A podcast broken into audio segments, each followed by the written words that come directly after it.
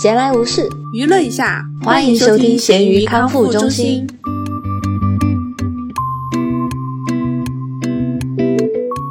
大家好，我是每天都在经历特别多芝麻大小事儿的大米。大家好，我是很久没有跟大米开心聊天的小熊。所以我们聊天有点悲伤，不是，意思是很久没有聊天了，就是杠你一下。对，就很喜欢杠。我们节目就是说，因为一些各种各样的原因啊，主要是经历了国庆节，大家都很开心的出门玩耍。我又没有，有的人真的是乐不思蜀，乐不思米。很久没有去旅游了，所以去小小的游玩了一下，割了大米两期吧，好像是。没有没有，有一期是我自己的问题嘛。对，有些是你割的。我割不是因为你先提前了一天吗？给你个台阶，你就不要下完好吗？好的好的，我们后面再来聊这些芝麻小事儿。对，小熊肯定是要交代清楚他这段时间的行程以及一些心路历程吧。心路历程。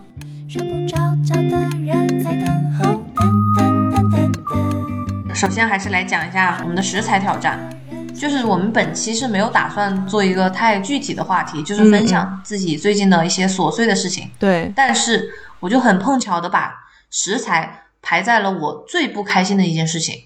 真的吗？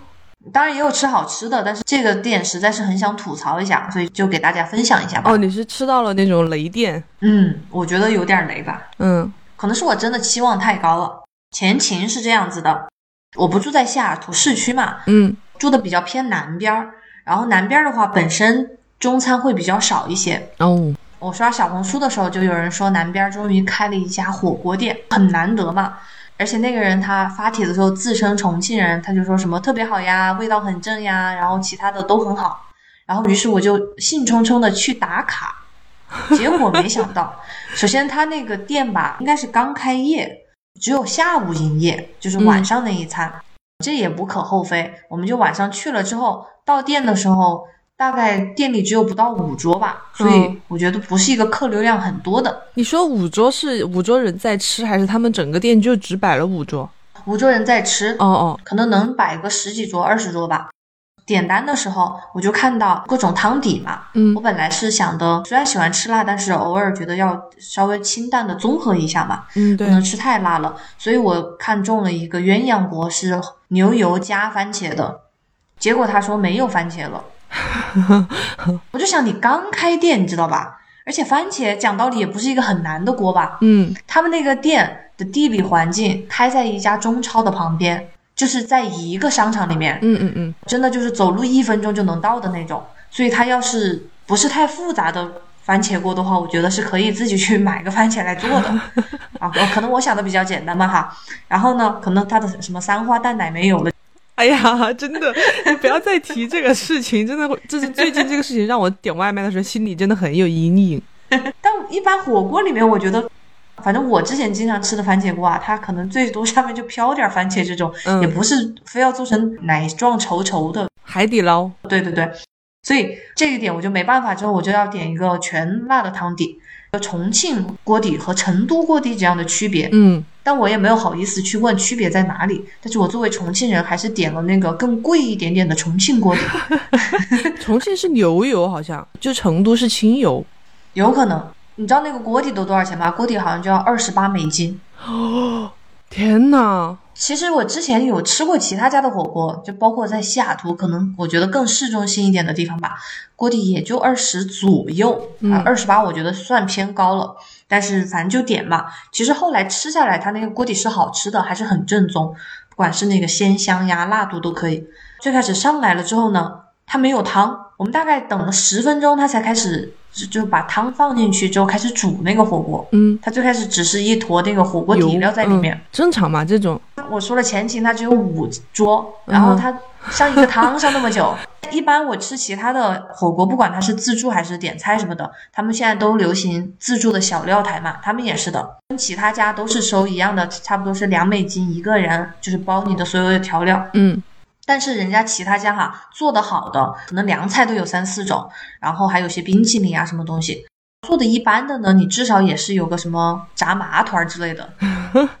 他们就只有一盘西瓜和一盘橙子，哦，连那个泡菜呀、黄瓜什么都没有，不值那个两块钱，就钱不多，但是和其他比起来就会差很多。嗯然后后来点菜呢，它就有很多菜单旁边写的是火爆，其中有一个就是火锅面，旁边是火爆，我还在想是什么面嘛，但是我没点，因为吃吃火锅不吃面嘛，我就没点。嗯，对，我还本来想吃，现在吃火锅都流行，可能要点个冰粉呀、小酥肉那些嘛。首先没有冰粉，它的饮料就是雪碧、可乐那种很基本的。然后小酥肉他说没货了。他什么都没货了。对呀，而且你去的时候就是他刚开嘛，他不是只开晚上。对呀，是的呀。然后我我应该是第一批去的，所以是当天晚上不超过前五桌的客人，就忍嘛，我就还是点了一些可能像毛肚呀、金针菇那些比较常见的菜品嘛。嗯结果吃着吃着呢，就是发现我们按平时的菜量点了之后，吃到一半吃完了菜，但是没吃饱，所以猪肉他就又点了两个肉菜。嗯，我晃了一圈儿，他很多菜没有嘛，我就点了那个火锅面，我就想尝试一下。那个火爆的火锅面就是两块面，而且都不是什么方便面，就是像小面那种，啊啊，就有点偏细的，我就有点惊到，因为其实那种越细的面越吸油嘛，很辣的，对对对，火锅里面不会吃。还有就是它既然火爆，我觉得它比如说是什么特色之类的，但是并没有，它哪怕上个乌冬面我都可以接受，我觉得比较有特色一点。最后就吃了，可能主要就是那个面，整的我那个上火了两天，我第二天直接脖子一圈长了包。啊一般吃火锅我不会长包的，你长包是什么？就是长痘痘那种那种？火包，对，就很痒。脸上我有一个到现在那个痘痘都都还有点没有消下去，已经过了两周了，不知道在长什么，我就真的气的不行。最后在小红书上怒发了一条视频吐槽这件事情。啊，真的吗？对，而且最开始就打算拍一个那种 vlog 嘛，所以就拍了一些素材，可能两三分钟。但我后来吐槽的东西太多了，我后面录音，但是就是黑屏，把字幕打出来给大家吐槽 这件事，我好生气。然后还有就是上那个面的时候，因为已经是很晚了嘛，嗯，那个汤已经差不多干了，他从头到尾没给我们加过水。你知道吃火锅肯定中间要加一次汤的嘛？对啊，我还煮面这种东西，所以最后就真的是一个浓缩的火锅面，辣死店里面有几个人啊？店里面服务员，反正在外面的至少还是有个三四个吧。这么多，他就只有五桌，他都顾不过来。最最神奇的是，你要说他店员是不是去后厨帮忙了嘛？猪肉他不是加了两个肉菜嘛？我火锅面都吃完了还没上，我们就说不要了。就一直很费解的是，就从最开始加汤等了十几分钟，嗯然后到上菜都很慢，因为火锅这种东西你又不是什么现炒一个菜，嗯，而且他只做晚上的话，他可以完全把菜都备好放在一个冰柜里就好了，而且他离超市那么近，我就不知道他们在搞什么他。可能就是你在点了菜之后去超市现买。这不至于吧？这个菜又不是不能放两天，而且也没买到吧？对呀、就是去发现没买到，就回来说，哎，不好意思，这个卖完了，就是中超卖完了。反正一直不上菜，我们后来就退了那两个菜。结果结账的时候哈，我还跟猪肉说，因为是手机点单吗，我我们嗯退不了。我说你让他把那两个菜退了哟。然后那个人说退了，结果小票拿过来一看，那两个菜就在上面的。结果那个人还说你这两个菜是不是点了两份呀？他的意思说我们已经退过一份，可能你之前吃了一份，所以系统就还有。我说没有，那两个菜是我们后面加的新菜，就没有尝过的。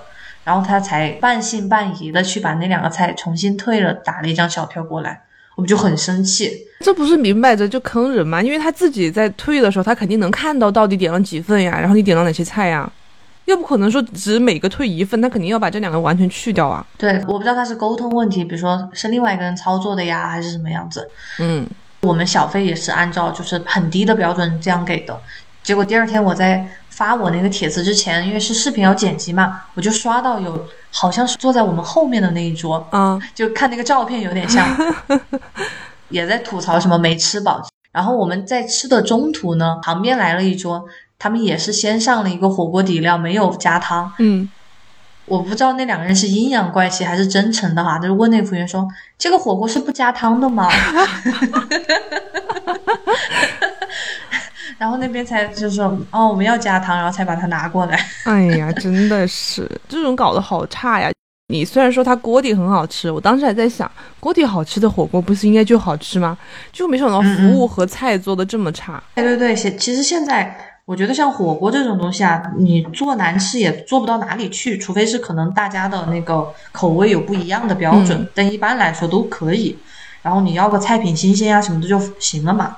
结果他做成这个样子，就真的是要现去买菜的话，那我接受不了。而且他那个招牌就打得很炫，他叫什么“川渝火锅体验店”，我都不知道为什么好意思叫体验，一点体验都没有。就我以为他会主打什么，就是偏文化呀，或者是服务嘛。你就最开始在小红书上看的那个，可能是他们自己找的梅子。真的是，还骗我说是重庆人。哎，你去，他们说他是重庆人吗？哦，没有没有，是那个帖子发的。他说重庆人觉得这家店好吃。哦哦哦，哎 呀，然后我后来就说，我重庆人觉得也还可以，但是 重庆人不骗重庆人，这家服务不行。笑死。嗯，这就是我最近比较印象深刻的要吐槽的一餐。我觉得既然你说了火锅，因为我最近是满足了我三个美食心愿，我就先来跟你说一样的火锅的东西。重庆这几年吧，网红火锅出现的特别特别多。然后有一家叫咖咖火锅，就是咖啡的咖，两个咖字儿。然后他们有一家店是开在我们家附近的，但是你知道为什么这么久我从来没去吃过？就是因为他们人太多太多了，你每时每刻去他都在排队。就像我去的那天，我到中午快两点钟出来，外面还坐了一大堆人，你能想象那个火爆程度，真的绝了。能不能提前排号呀？就是不能，因为它太火了，它就不能提前排号，只有你人到那个门口去取号才可以。哦，当天去了之后也是取号，在门口稍微等了一会儿，但去的还算早的，因为排到了小桌的第四号。但你知道，就是你要取号的话，前提肯定就是里面就已经坐满了，他才会取号嘛。所以说你是其实是翻台之后的第四桌，里面已经有很多人了。我觉得那个火锅吃是挺好吃的，我们点的是微微辣。然后吃到后面，小新整个人已经不行了，他整个人就是说第二天绝对菊花爆炸。然后 你们加汤没有？我跟你讲，重庆火锅就是现在我看他们哈，我不确定是不是每家都这样搞的。那家火锅他加汤加的是茶水，好像还不止这一家。行吧，有点水就行，我要求不高。好像加茶水是是很多火锅都是这么加的。对啊，一个是降火吧，但是我觉得既然都已经这么辣了，你降火能降到哪去呢？而且我觉得火锅里面有一个很好吃的东西，就是冷锅鸭血。我不知道美国是不是这个做法，最开始上来也是一个牛油的锅底，没有加水的，然后他直接把鲜鸭血倒进去，然后再加茶，然后再煮，煮开之后那个，哎，像吃那个羊肉有没有？羊肉哦，你是说那个冰水羊肉？内蒙古，对对对对对对，对，就是那种。但我没吃过，我也没吃过，知道。嗯我也是听说过，这个也是另外一个朋友教我的一个吃法，我就真的，我这次试了一下，超好吃。鸭血它好了之后，它很嫩嘛，然后你就去打一小半碗米饭，你就放两坨鸭血，然后再放你自己喜欢的，比如说葱花啊、香菜啊之类的。然后我不吃香菜，我就只放了葱花，然后再舀一点点你的那个底料里面的蒜和油混合在一起，哇，超香，真的。绝了！我觉得那个底料配什么都会很香，对，煮鞋底子都香。我当时跟小徐说，我外卖如果有这种鸭血饭，我觉得天天点。但是想了一下，就是你从店里面拿出来到你收到你手上，可能那个牛油它就凝固了，可能也不好吃了。对，我们也经常有时候在家里自己煮火锅嘛，嗯，就是如果它不是持续加热的那种锅的话，吃到后面就凝起来了，很麻烦。对头，是这样的。而且这个火锅店虽然说他人很多，然后服务员也很忙，但是他上菜速度肯定是比你那个要快很多的，就是就是真的做的还蛮好的。他对那种只有一两个人的小桌，还有一个专门的菜品叫九大金刚 mini 版，就他们店的九样招牌菜，每样都装一小点，就装一个小碗，差不多就两个人份的样子，然后你就可以多尝一点其他的菜。我觉得这个做的还蛮好的。嗯，对，这也是我有时候喜欢吃自助的原因。都小小的嘛，就是一点一点。嗯，但是我有一个遗憾，是我没有吃到那种很让我满意的千层肚。千层肚跟毛肚是同一个东西，知道吧？嗯，但那个肚本来是长了千层，只是把它一片片割下来，然后变成了毛肚。它们的千层肚生出来的条条啊就很短，因为被毛肚收割了，所以它们留下的那个毛肚就很短。你懂我意思吧？就想象一下。所以，但是我想吃那种，因为我以前在别人的视频里面看到，就是那个条条很长，就跟吃面一样，最后就没吃到，吃的基本上就那个毛毛肚梗子，就比较遗憾的一点。然后他们的甜品也很好吃。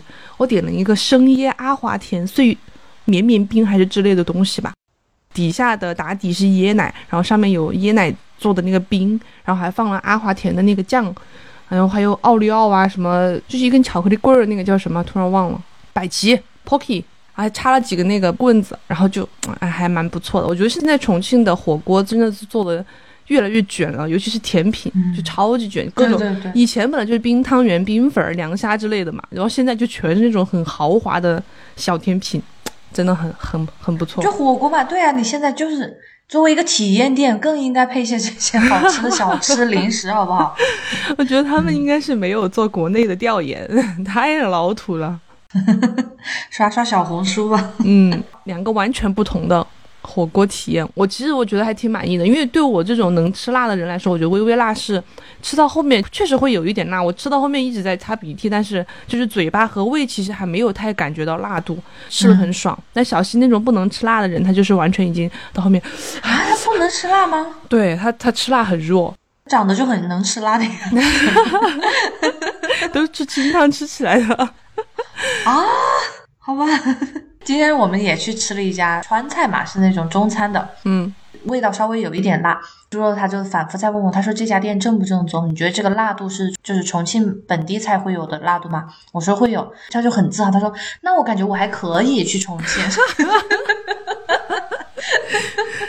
等你们回来了，请你们去吃咔嚓火锅，我去给你排队，点个微辣给他。还是可以，喜忧参半。嗯，我还是在这边羡慕。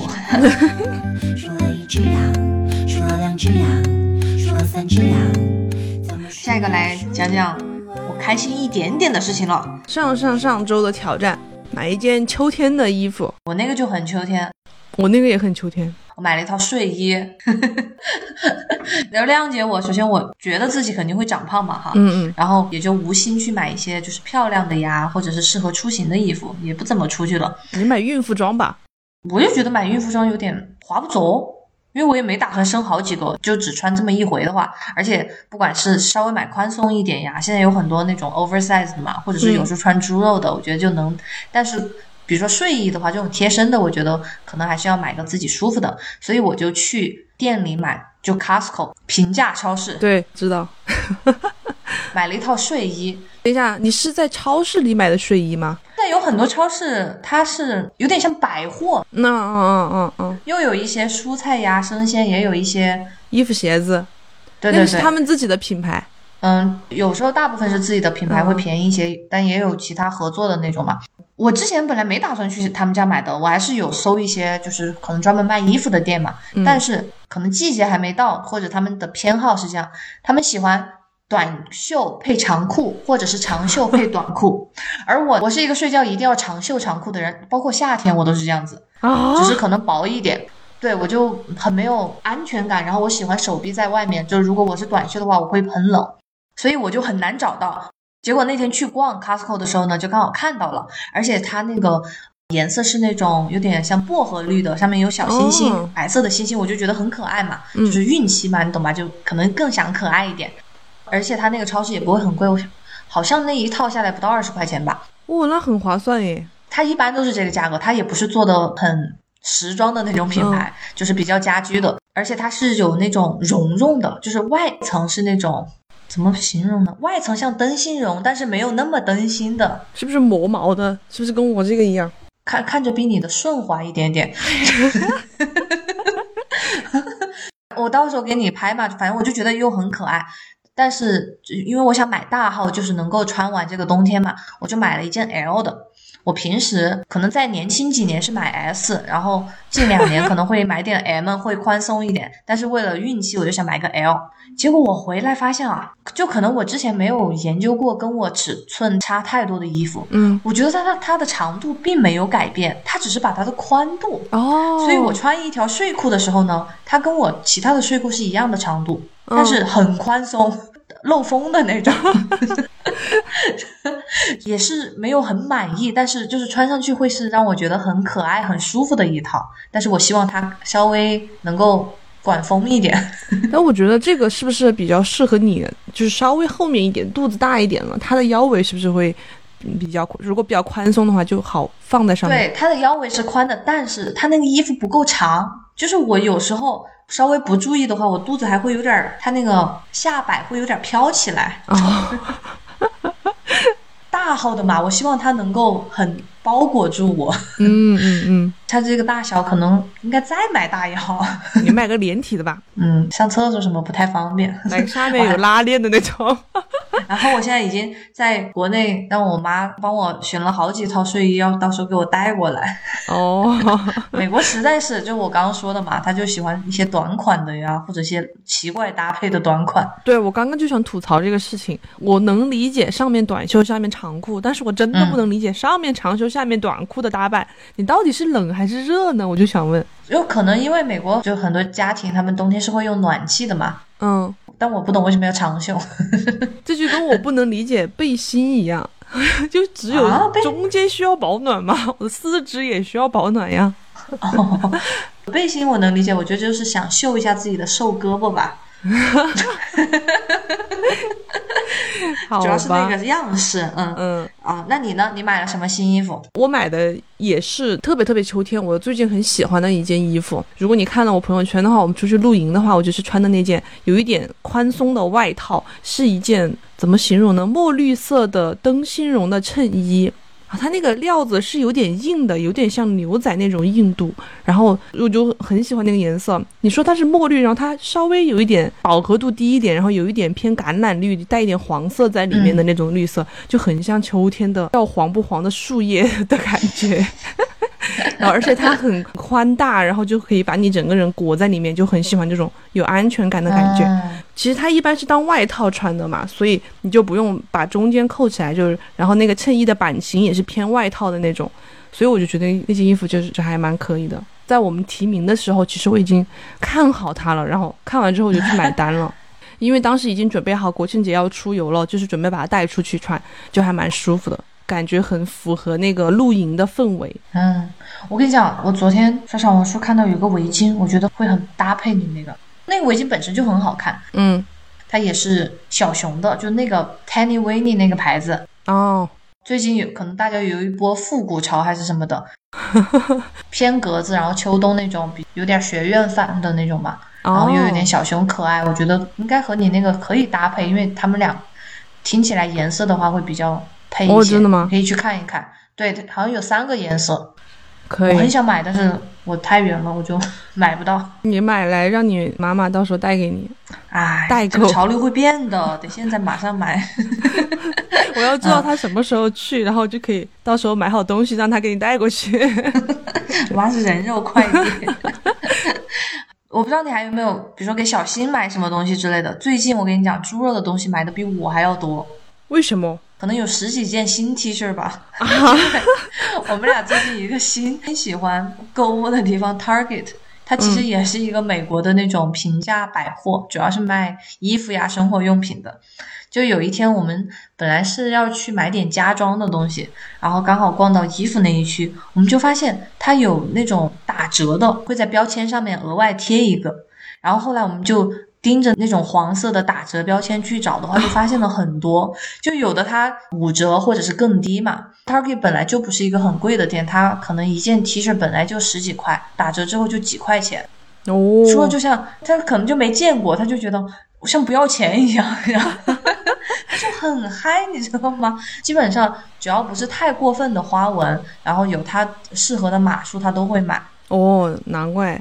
但是你嗯。说到这个，我想起来，就最近虽然没给他买，但是去年有一段时间，就我们有一个朋友，他不是在大厂嘛，然后一个大厂嗯。他是做游戏的，会有很多游戏周边，他们每年夏天都会有一段时间是那种员工大促，就是把那种囤积卖不出去的周边衣，包括什么呃那种周边的本子啊，其他的东西嘛，然后包括衣服、鞋子、外套拿出来就低价卖。当时一件 T 恤可能就五块钱人民币，五块钱，然后最多的是十五块，好像当时给小新爽够了七八件吧。为什么不给自己买呀？对，我最后有一件他穿不了的，就拿给我穿了，码子实在不行，好像最后反正买下来不超过一百块，真的很便宜，买了很多，然后还买了一一件很厚的那种绒绒外套，好像也也只花了几十块钱，我不知道那个叫什么。就是它里面是绒绒的。它对里面就是整个是绒绒的，又短又厚的那种毛，猪肉也买了一件，我觉得可能类似。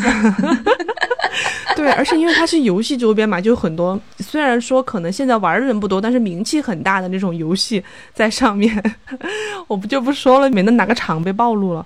哦，可以转手卖吗？如果能转手卖，人家还会低价囤货出售吗？哦，肯定就是那种没什么人要的。但有一些我觉得是可爱的，又像吃豆人那种图案，我觉得就还蛮普通、蛮大众的。嗯嗯，哎，猪肉买的那些也是，倒不是游戏的啦，但是 Target 可能有的它还是偏向家庭之类的嘛，就前面有个什么恐龙呀，然后有个什么国家公园，有一个什么仙人掌之类的。哦，那其实那种还要更普通一点，就穿出去可能没有那么中二。但是他自己如果平时买的话，可能就买一些纯色的嘛。然后他现在打折，他就杀红了眼。然后现在我们家每个星期会去逛一次 Target，然后他就去找那些黄码的。呃，但是说到衣服，其实你刚刚说你不需要孕妇装，我觉得就是我身边的人，他们都是要至少要买一条那种孕妇裤子，哎，就是可以把你的嗯肚子托起来，然后这上面是松紧带那种很大的裤子。嗯，猪肉有，猪肉好多他自以为他能穿下的衣服裤子，我跟你讲，最后还不是只有我来。但是对我来说，其实有的都还偏大。其实美国这边也比较流行，就穿那种偏运动裤的材质。哦，都有很多，家里快穿不完了，他囤了太多了，就感觉真的要趁那个打折的时候给男朋友多囤一点。嗯，那我们来说一下下周的挑战，我们要不吃个南瓜？也可以 对我来说是很大的挑战，我不吃南瓜的，啊。你不吃南瓜？我就不喜欢吃那种稀高高的。但我吃南瓜饼，因为你知道南瓜饼嗯煎了之后，其实南瓜饼。跟南瓜有多大关系啊？我觉得他们也只有色素上有关系吧。是的，我刚想说，建议你让猪肉给你搞一个食谱。我们家以前很经常做，叫小南瓜汽水肉，我感觉孕妇吃会很有营养。嗯，听着没有很想吃，我最多可能吃个南瓜甜品吧。只是想应景的来一个挑战，哦，你说都快到万圣节了，是不是？对，或者是秋冬季节嘛。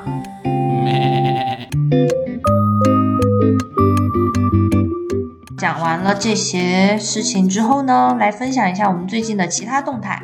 比如说，我刚刚除了那个火锅，是我最不开心的一件事情吧。第二不开心的事情，是我上一周在西雅图，就是我的新工作，我们这个分部做了一个讲座。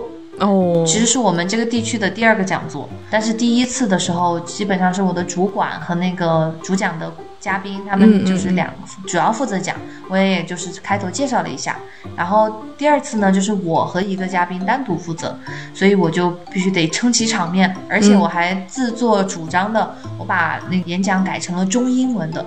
因为我觉得第一场好像有的英文，可能有的家长不是特别习惯，然后效果不是很好，所以我就想我负责讲中文的部分。结果没想到啊，我可能我确实是一个不太爱准备的人，我就是稍微的准备了一些文本，但是自己没有彩排过，所以对于一些内容，虽然我可能中英文都知道，但是有时候脑子是需要反应一下的，而且我也是第二次做讲座，没有特别的熟悉，就非常的磕磕绊绊。其实人，我觉得在一些尴尬的瞬间，你真的会无限放大你那个感受，你会觉得好像全世界在注视着你。对，而且确实我也是一个主讲的人之一嘛，所以我就会觉得，哎呀，完了，所有的家长都在看着我，然后他们会对我们公司的形象呀，对我这个人呀，会不相信，就压力很大。对对对，我很理解这种感受。那你当时是主要负责那种像同声传译一样的工作吗？就嘉宾讲了英文，你讲中文？倒没有，我们其实是分开的。比如说有四个部分的话，我讲一三部分全用中文，嗯他用英文讲二四部分。嗯但是他每讲完一小段，我可能两三页的 PPT 之后，我会大概翻译一下。嗯我在讲我自己的那部分中文的时候，稍微反应一下，但是是我自己的节奏嘛，还好。嗯嗯嗯但是到翻译它的时候呢，可能我比如说我最开始是跟着他的思路在走，然后必须要几乎是同声马上之后就翻译过来嘛。就有时候脑子有点转不过来，而且作为一个前中文老师，我对自己的要求是，你要翻译就必须是全中文翻译，你不要中文中间再夹一个英文，就很没意思。嗯但是像有的东西，有时候我没有办法很快速的找到一个比较母语的翻译，它可能是一个能懂的翻译，但听起来会很别扭。对，我理解你这种感觉，就是你在脑子里面其实知道它这个英文什么意思，但是要把它说成中文，可能一下子，比如说有什么语序上的不一样啊，就说出来就就就说不顺了。但是这件事情它只排在我的第二，在事后来说不是一个很难受的消息吧，因为我觉得肯定也是可以理解的，不管对我还是对我的主管，只是说如果是第一次见到我的家长，可能真的会有一点失望吧。你当时讲座有多少人？嗯，讲座也就二十来个人，所以嗯压力也没有那么大。但是二十来个人已经很不容易了，好吗？我本来应该好好抓住这个机会的。嗯，但是后面那些家长也没有对你有发表什么恶言恶语吧？哎肯定不会，现在大家都是成年人嘛，肯定不直接就在什么弹幕里面说你讲的是什么呀？不啊就是那种啊，就是比如说他之前很有兴趣或者想了解怎么样的，然后你讲完之后，他说哎讲了什么呀，我走了，就这种。哦，没有直接反映出来，因为基本上都是新的家长，然后做了讲座之后再看他们想不想跟我接触这样子。哦，反正就还是可能也需要自己慢慢的磨练吧。对对。但是，是不是其他区的或者其他销售或你们主管都没有想过要把嘉宾的话翻成中文来讲？就是你自己加了一个挑战。对，我觉得是我自作孽吧，但是我觉得真的有帮助到一些家长。其实大家可能就比如说不了解在美国的华人的话，有一部分人的圈子，包括我自己啊，如果我不是工作需要用英文的话，我在家呀，或者我认识的很多朋友是中国人的话，我就是讲中文。对于英文，我们有理解的能力，但是比如说如果一个全英文的讲座的话，至少会比中文更加费力一些。对对，所以我觉得肯定是要以我的受众出发去做这件事情。嗯，你出发点还是蛮好的，就今后继续努力。对，然后我最近在我的工作上做了超级多的创新，你猜猜我的小红书有多少粉丝？因为我猜你肯定没有看我的小红书。五千，哎，那你觉得这个人就有点过分了，你就就整的好像我一事无成一样，怎么了嘛？达不到你的预期。一千有好了，吧？不说了，不说了，这段剪掉。我就问你自己什么时候能到一千嘛？我自己肯定是不行，我也没有。看我们闲鱼做了这么久，也才多少人嘛？那这样吧，那三百。那还是比三百多一丢丢。他无限接近我了，嗯四百多了。哦，但是我有一个小目标，我我希望在下一周之前能够达到五百，因为小红书它是五百之后，你可以好像变成一个那种认证的号，然后它可能会有一些流量加持之类的。我知道为什么我一开始要说这么多了，我是被微博误导了。我的微博粉丝都有三百多。微博谁没有几个僵尸粉呀？对对，就是那种僵尸粉太多了，给我造成了错觉。所以我，我以为你的小红书会涨粉涨得很快的那种，就是加上一些机器人一起五五六千吧。人家小红书做的很好的，哎呦，我感觉我这这期要 Q 好的，我没有收钱啊，我还是一个不到五百粉的。很不错了，像我我的粉丝全是我的好友，你好友有很多的呀，又不缺朋友喽，就几个吧，我的我的粉丝肯定是十几个，估计。给自己打个卡，然后看什么时候能突破五百，嗯，那么提前恭喜大米老师 变成一个认证号。但我有看到你的转变啊，其实我中间有去看啊，就是你在自从决定好好经营你的小红书号之后，其实发了很多就是引之杨老师的各种，比如说教怎么建社团呀，还有一些其他的东西，是吧？哦，我是看了的。行，那建设团就好早一批的视频了。但是你分了三期，我知道。干嘛？你对社团很有执念？你是自己想建吗？是有些干货的啦，我觉得大家都可以，不知道我们的听众有没有家长或者学生，你可以去看一下。开始打广告，没有就增加一下流量嘛，也不用非要关注或者收藏嘛。走过路过不要错过嘛。嗯，好了，那你呢？有没有关于工作上面的开心或者一点点不开心的？你明知道有的。啊，我最近真的真的很累，就是就是刚刚大米在之前在给我讲新官上任三把火的事情。最近是我的其中一个客户单位吧，他们来了一个新的管法务的领导。一般来说的话，不知道你对这种央企熟不熟悉？他们管理制度啊，就是在总经理下面的副总经理，他其实是分管几个部门的。按理来说，比如说有管市场的、财务的，或者是是其他的像海外的，会管好几个。然后这个人他应该管市场和法务，但他现因为他在以前的工作当中是只管法务的，所以他到了这个公司之后，他就只抓着法务不放。他市场那边我们听说基本上没有去参与什么事情。然后他现在管法务，之前说的新官上任三把火，他就非常想要表现出自己的那个怎么说呢，管理才能或者是对法务的这种专业程度。他每天都抓着我们律师不放，他们公司是有法务的。然后他就一直让我给他写报告，我也不知道他为什么待着我不放。你知道我在我们团队也就是中下水平的那种，就是就从管理级别上来说是中下水平那种，因为我们上面还有业务能力，因为我们上面有小领导和大领导嘛。然后这个这个领导呢，他可能也是因为我跟他们公司法务比较熟，跟他们联系比较多，他就一直来找我帮他写报告。然后写了报告之后，还要在他们。这种开公司会议和跟上级公司会议的时候，让我去给他们做报告，我就觉得哇，你不要折磨我了，真的压力好大。自从他给我派任务做这些事情以后，他们上级领导的领这种管法务的领导也开始来找我，我现在每天。可能要接十几个他们两个的电话，就不管你是在工作还是在休息，就从早到晚，每天早上八点钟不到，就是他们上班是八点半，我们上班是九点，他八点钟不到，七点多钟就开始给我打电话，然后说，嗯，要写个什么东西，然后又问这个项目什么什么有什么问题啊，包括聊一些案子的细节啊，就一直在说这些事情。最让我不能理解的是，这个领导，就我刚刚说了，他们有法务，然后法务是归于。一个综合部的这个部门来管的，综合部还有一个主任，然后副总是在主任之上的，主任在法务之上的，副总呢，他就会通知完这个主任，又去通知这个法务，通知完之后又来通知我，就他同一个事情，他要对三个人讲三遍，不能建个群吗？人家是爱打电话的那种类型，哦然后他通知完之后吧，他就是先给另外两个人，给主任和法务说了之后，他还会给他们说，你们记得给律师讲。他刚给他们挂了电话，他马上给我打过来，熊律师，他说，哎，刚刚那个我们综合部应该还没跟你说吧？我说没有啊，什么事儿啊？他就给我呱啦呱啦讲了一遍，讲完了之后，那个法务说，我们叉总刚刚说怎么怎么。我说他刚刚自己打电话给我说啦，就很奇怪，你不知道这个人脑回路怎么长的？你明明刚刚给你的下属布置了任务，人家还没来得及做，他就马上又给我打过来，要我来做这些事情。我就觉得这个人的沟通效率真的真的很难，而且我最讨厌的是工作上的一点，就除了这个时间之外，他给我在微信上面发消息，全是发那种四五十秒的长语音。而且是用重庆话，就是你拿微信翻译，他不一定翻译的对的那种。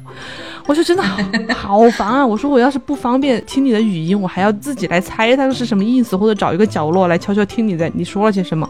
怎么说？这个确实有一点超出我的工作承受的压力界限了。就像我刚刚给你发的周末的时候，他说。他们星期一要把这篇报告交出去交任务嘛，他要我星期六把它写完，然后星期六写完了，星期天他来看，他看完了，星期天发给他们公司的领导，然后星期一再由公司的领导发给上级公司。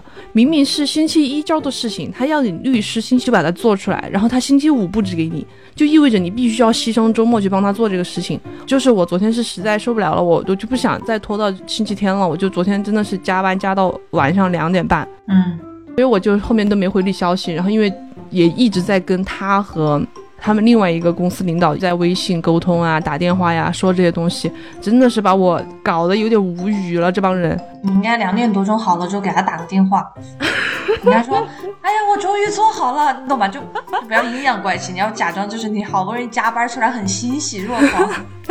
我觉得这个就存在一个律师卑微的地方，就是人家可以命令你，但是你不能去反驳，因为就是他让我做这这些事情也没有给钱呀，或者也没有怎么样的，但是为了维护这个客户关系，人家让你做你也不能不做，就人家联系你你也不能不听或者不挂他电话呀怎么样的，也不能发脾气，就很恼火。但是讲道理，如果他其实也职责上需要负责市场部的话，我感觉对于一个企业来说，市场部才是赚钱的那个部门吧？对，市场部是去拉业务回来的那个部门。对呀，他管这个法务有什么用嘛？除非我觉得是真的有那种很棘手的事情，然后才需要再来重视一下呀。法务感觉平时就是，你懂吧？可能是我浅薄的理解，没有低估你工作的意思啊。这个这个可能跟公司性质或者公司的工作内容也有关系。就像这家公司，他们就是确实法务管理的比较混乱，就算有律师给他们提出建议，说前期这个事情应该怎么样做，他们都还是不会听，就或者说没听到位，所以做的事情很多都很需要律师来擦擦屁股，需要法务来给他们擦屁股。嗯，最近最恼火的一件事情，我觉得他们我很难把控这种甲方，他不知道怎么来处理这个工作和私人生活的界限的时候，你该怎么去回应他或者去对待他？是不理他们还是怎么样？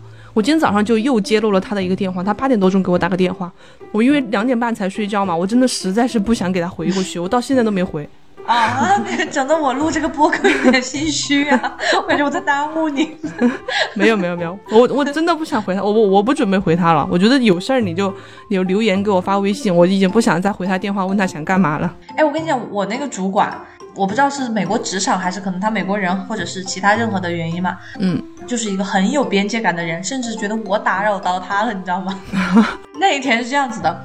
一般我跟家长就是做完一个呃免费咨询之后，如果有需要的话，主管可以来做相当于那种高级咨询嘛哈，嗯，然后他就一直跟我提这件事情，然后我后来找到一个终于有意向要做高级咨询的呢，然后我就就去跟他约，因为我之前一直跟妈妈沟通，妈妈是在美国的，可是爸爸现在是在中国，所以我就在找他的时候我就跟他说。老板，这个家长他是在中国的，然后你什么时候方便？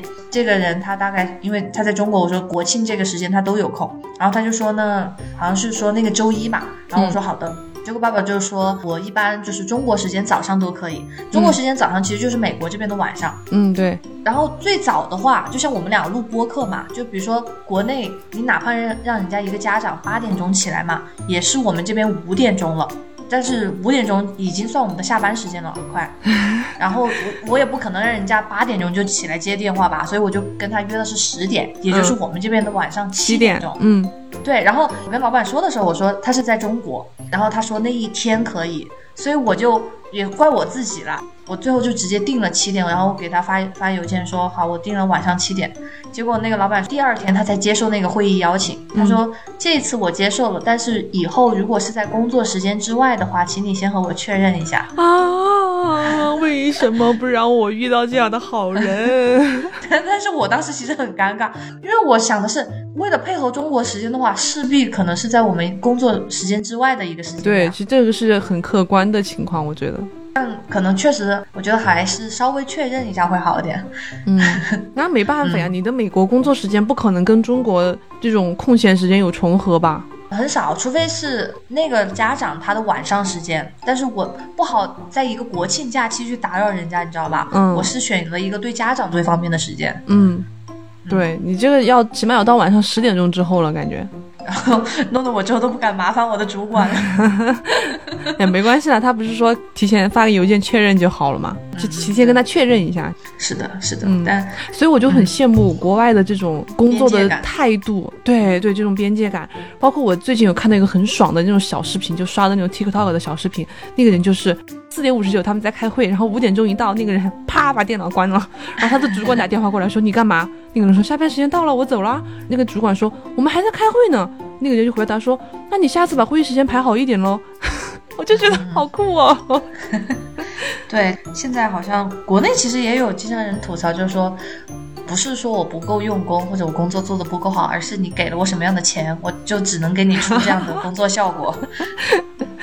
哎，这确实有点难办的事情。嗯，我们讲点开心的事情。对，要逐渐开心了。可能是一件比较小开心的事情，就是我现在在喝的这个饮料。你又在刚刚就想说，你喝这种色素饮料真的是？现在哪个饮料没有色素嘛？就是那种白色的呀，就透明的。你这种人就是容易被骗。天然果汁颜色，还好，他人家声称的也是草莓果汁，所以就是一个正常的草莓的颜色呀。这不是橙色的吗？怎么草莓果汁？有有一点滤镜啊。但是今天我们去星巴克点，本来是点的这个草莓的，结果他做错了，他做了一个火龙果的。火龙果那个一般是红心火龙果，就是偏紫色的。那个出餐口那里就一直放了一瓶，我们不敢去拿，因为觉得不是我们的。嗯，结果等了很久，后面的人都取了饮料之后，然后猪肉去问了一句，说我的那个草莓果汁在哪里？然后他就说，哦，我们做错了。最后他马上做了草莓的之后说，你把火龙果这份也拿走吧，我们已经做了。嗯，对对对，这是一件小开心的事情。很多奶茶店都这样，他做错了之后，他就把错的那杯就送给你了。觉得还是生活中的善意会多一点吧。嗯。那我要来讲我这个国庆节的爽爽出游。好，我觉得怎么说呢？就在你面前讲这件事情，有一点那个什么良心不安的感觉。对，但我们确实提前是做了功课的，但实际上的情况跟想象还是有一点出入。比如我们直接删掉了一个大行程，我们是准备在重庆市内旅游嘛，因为想出省的话可能会有些麻烦，而且到时候行程卡上面有问题。所以，我们是规划了我们从来没有去过的上北下南左西右东于东南，于东南的方向。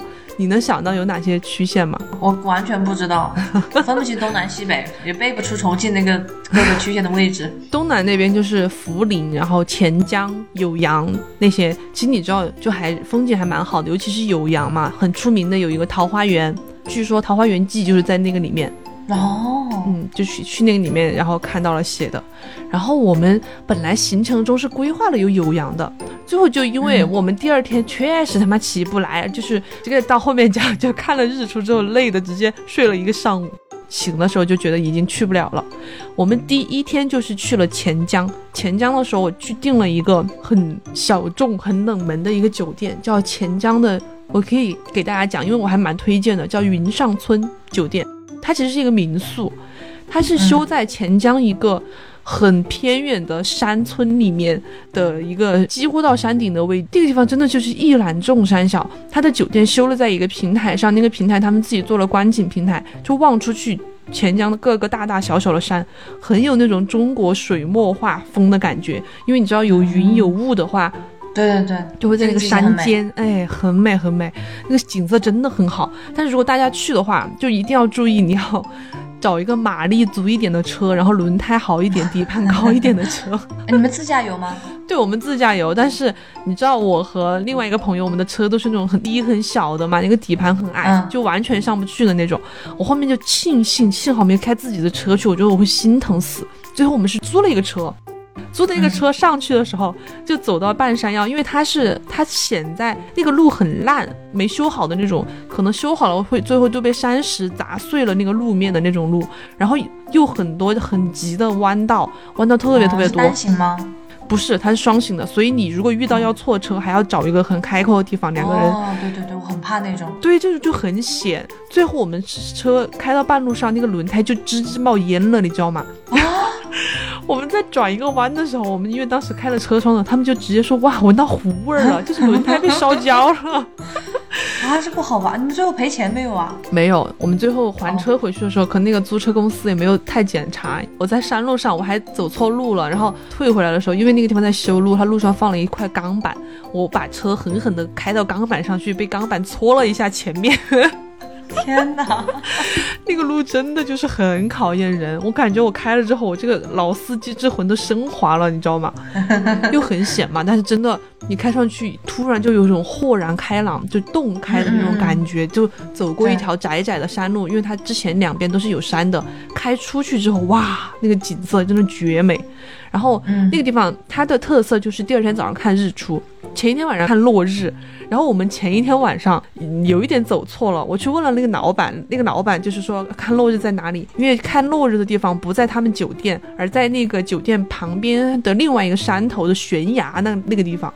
然后他给我讲了之后，我没我没理解到他说地方在哪里，然后我们就直接导航，他说了一个什么村儿，然后就说走那个村的时候路走错了，然后就走到了一个是在那个山上，但是它是另外一个方向，背对太阳的方向，就太阳是西落嘛，我们走到东边去了，就完全走错了。最后是绕了一大圈才到了他说的那个地方。结果去的时候太阳已经 就是日落是六点半，我们赶到的时候是六点三十五，这就差一点点，就只看到那个余晖。余晖，对，就还蛮可惜的。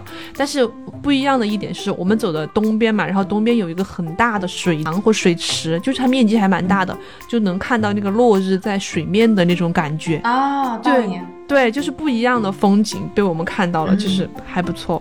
然后第二天早上看日出也是，哇，那个日出真的很漂亮，因为他们就是这就是在酒店里面了，然后他们还专门修了一个观景平台，而且这个酒店因为在山上，路又难走嘛，房间也很少，所以人很少。今天早上可能就十几个人，也是在酒店住的，大部分都是上了年纪的 这种中年夫妻或者中年旅行团，然后他们。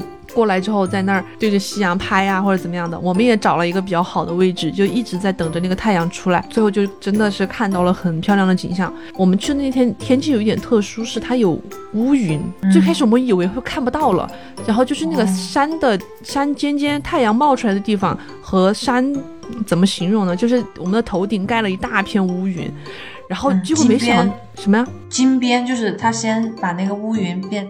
描了一个边儿，对，但是它不是金边，它是一大片，你知道吗？因为我不是说乌云很大嘛，它就是从我们的头到那个山太阳冒出来的地方，一整天一整个天空都是，所以在太阳还没出来的时候，那个红光是整个映红了我们的头顶和那个那个山边的那个乌云的，哇，真的就绝美。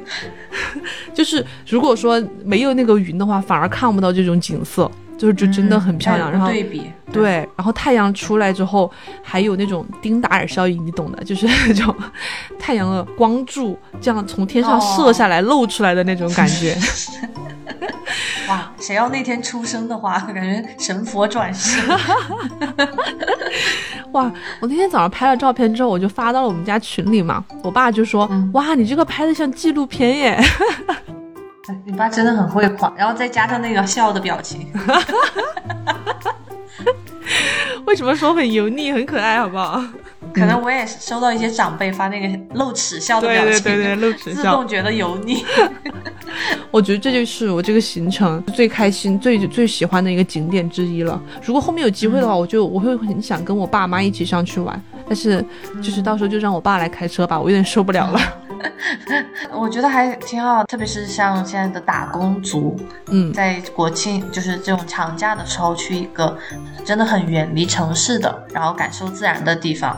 对对，真的很自然。你知道晚上那个房间，我是很怕虫的，那个房间全是虫，太自然了。它就是修在山里面的，而这个房子还都是木头做的。就是那个门外就直接在地上摆了一摊那种零星的，走几步路就有一只什么蟑螂呀，或者其他蜘蛛啊，然后蛾子啊那种尸体，太自然了，就是这样的。大家还是考虑一下吧。那你呢？你最近有什么这种开心的出去游玩的事情吗？没有哎，你知道我本来也不怎么游玩。但是，就是离我们家很近的那个散步的路上嘛，嗯，猪肉认识了一对朋友，哦，然后我们去那个朋友家先吃了一顿饭。昨天那个朋友又介绍一对朋友，我们三家人一起吃了一顿饭。美国人吗？中国人。猪肉每天早上遛 fortune 嘛，所以那个人有一天可能见了他几次之后，就忍不住就说搭讪狗呀什么什么样，对，先用英文搭的讪，结果猪肉就很猛，就直接说你是中国人吗？他听出人家口音还是怎样？然后结果那人就说是的，然后他们俩是有一点上年纪的夫妻吧，可能五六十岁这个样子，嗯，包括他们后来介绍给我们的朋友也是这样，对我们现在就老年之友，真的耶。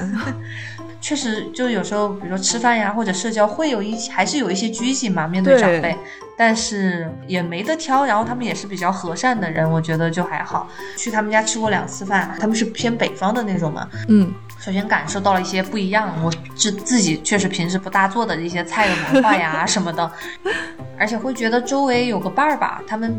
毕竟比较年长，生活呀、工作经历都比较多，就是说以后，比如说，因为像美国很多房屋的维修，你要弄草坪呀、修个水管什么的，就感觉有了依靠这样子。哦，他们是在已经在美国很多年了。对，他们是可能八几年就来了美国，然后一直待到现在。这么久？那他们的子女呢？对他们子女就跟我们差不多的年纪，比我们大一两岁这样子，但是他们子女不在这附近，因为我们不是住在一个就偏养老的一个 城市嘛，然后他们也是这两户都是在基本上退休之后，然后选择了到这个地方来，哦，因为安静，然后房价比较没那么夸张，嗯，所以我们感觉已经提前想好了之后的日子了。对你这已经提前进入了养老社区。他们都是学理工科的嘛，嗯就感觉我不知道是我太敏感还是怎样，他们就不太跟我说话，他们更喜欢猪肉，这很不常见好吗？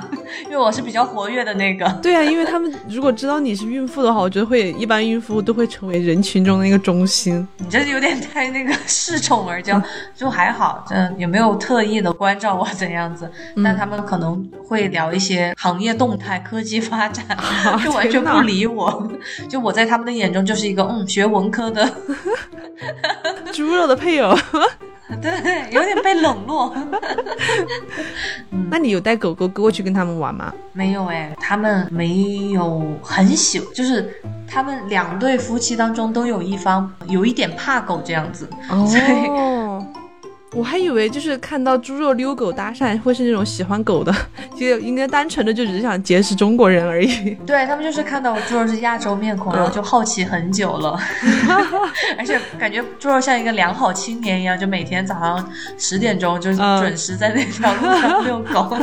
真的，对，但我觉得他们还蛮酷的。他们最开始好像是在疫情之前，就是退休了，然后把之前那个地方的房子卖掉，来这边买了。但他们买了之后没有马上搬进来住，他们是先打算环球旅行。哦，好像是刚旅行到那个东南亚的时候呢，爆发了疫情，嗯然后那个时候就回不到中国去了，他们就提前结束了环球旅行，回到了美国。所以他们本来最开始那个房子是租出去了，准备大概旅行个什么三四五年再回来，但是最后可能就几个月就回来了，然后现在就在这边退休养老这样子。哦，还挺好的。我觉得好酷，我就很想嗯就早点退休，然后去旅行啊什么的也不错。我前两天也是刷到一个帖子，有一家人，他们不知道是因为疫情还是自己的选择吧，他们在新加坡租那个酒店公寓住，就是很好的那种五星级酒店，嗯一年下来人民币三四十万，哇，基本上会是全包吧，然后环境也很好。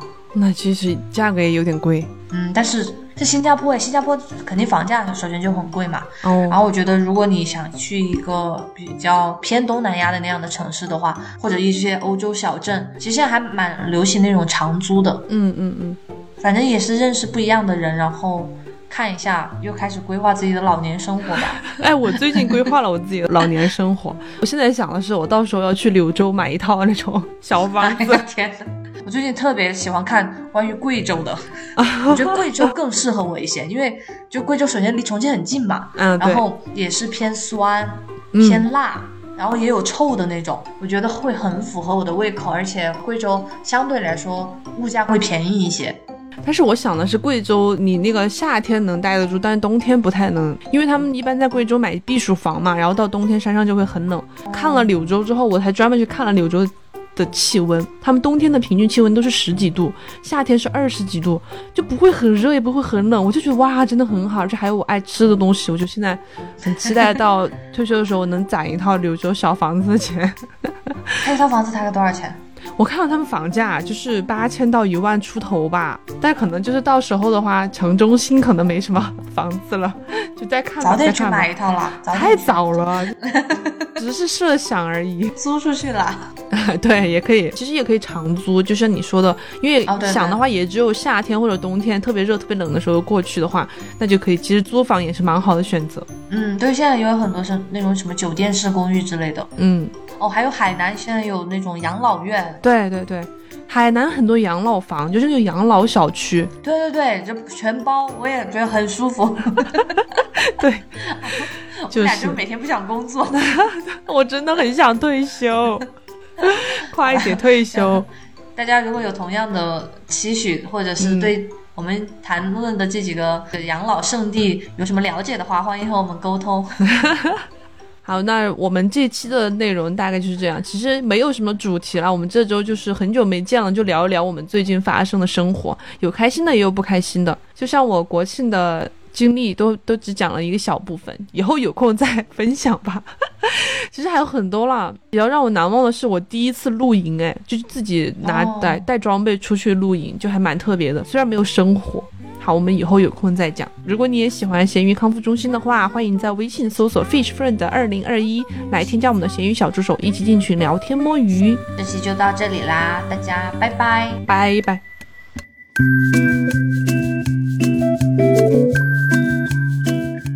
家还是要有所期待的，下一个假期是春节吧？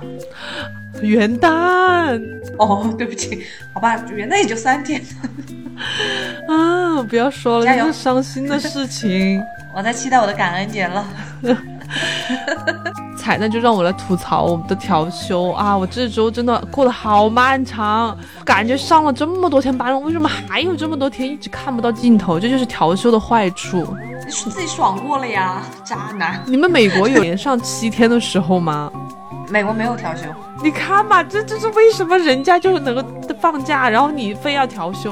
好了，就是这样了，大家拜拜。好，拜拜。就是睡不着。